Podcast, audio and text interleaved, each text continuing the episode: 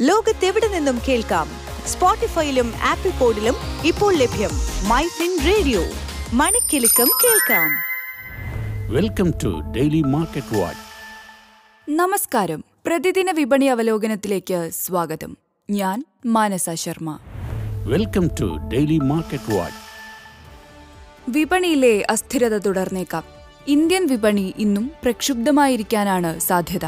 കാരണം യുക്രൈൻ യുദ്ധം ഇപ്പോഴും ശമനമില്ലാതെ തുടരുന്നത് കൂടുതൽ രാജ്യാന്തര വിലക്കുകൾക്ക് കാരണമാവുമെന്ന് വിപണി ഭയപ്പെടുന്നു. ഇത് സ്വാഭാവികമായും എണ്ണയുടെയും ലോഹങ്ങളുടെയും ആഗോള വിതരണത്തെയും വിലകളെയും ബാധിക്കും. ഇതോടൊപ്പം ഈ വർഷം പലിശ നിരക്കിൽ വീണ്ടും വർധനവുണ്ടായേക്കാമെന്ന് ഫെഡറൽ റിസർവ് ചെയർമാൻ ജെറോമി പവലിന്റെ സൂചനയും ആഗോള വിപണിയെ ബാധിച്ചു.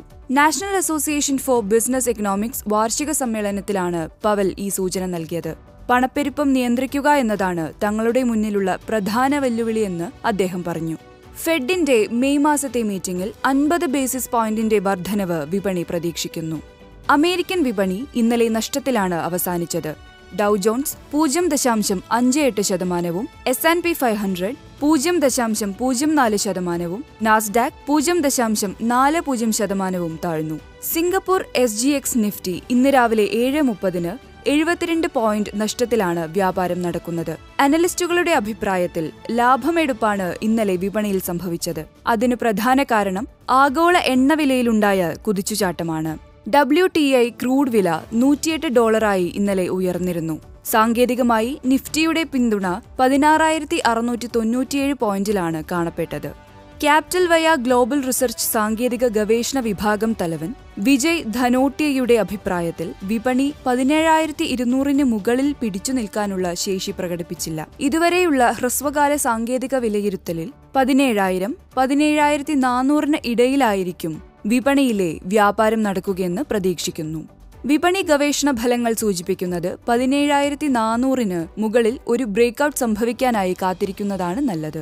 മാത്രമല്ല ലോങ് പൊസിഷനുകൾ എടുക്കുന്നതിനു മുൻപ് സാങ്കേതിക ഘടകങ്ങൾ കുറെ കൂടി മെച്ചപ്പെടാനുണ്ട്. വിപണി അസ്ഥിരമായി തുടരാനാണ് സാധ്യത.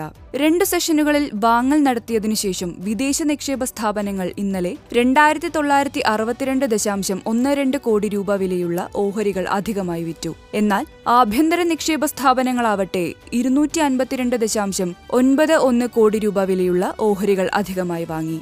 എഫ് ആൻഡ് ഒ വിപണിയിൽ വിലയുടെയും ഓപ്പൺ ഇൻഡെക്സിന്റെയും വർധനവ് സൂചിപ്പിക്കുന്നത് ലോങ് പൊസിഷനുകളുടെ ആധിക്യമാണ്. ഈ സൂചനകളുടെ അടിസ്ഥാനത്തിൽ നമുക്ക് അഞ്ച് ഓഹരികളിൽ ശ്രദ്ധ വയ്ക്കാം. Pfizer Balrampur Chini Mills Delta Corp Coromandel International Cummins India.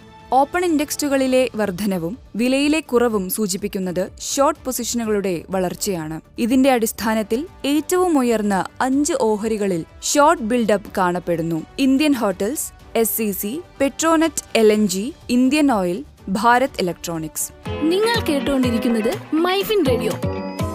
കൊച്ചിയിൽ ഇരുപത്തിരണ്ട് കാരറ്റ് സ്വർണം ഗ്രാമിന് നാലായിരത്തി എഴുന്നൂറ്റി നാൽപ്പത് രൂപ. ഒരു ബിറ്റ് കോയിൻ മുപ്പത്തിരണ്ട് ലക്ഷത്തി അറുപത്തി ഒൻപതിനായിരത്തി തൊള്ളായിരത്തി തൊണ്ണൂറ്റൊൻപത് രൂപ. ഡോളർ വില എഴുപത്തിയാറ് ദശാംശം പൂജ്യം ആറ് രൂപ. ബ്രന്റ് ക്രൂഡ് ബാരലിന് നൂറ്റി പതിനെട്ട് ദശാംശം അറുപത്തിയാറ് ഡോളർ. പ്രതിദിന വിപണി അവലോകനം ഇവിടെ അവസാനിക്കുന്നു. നാളെ രാവിലെ എട്ട് മുപ്പതിന് വീണ്ടും കേൾക്കുന്നതുവരെ നമസ്കാരം. ഞാൻ മാനസ ശർമ്മ. ശുഭദിനം. Switch to business MyFin Point. Tune to listen MyFin Radio.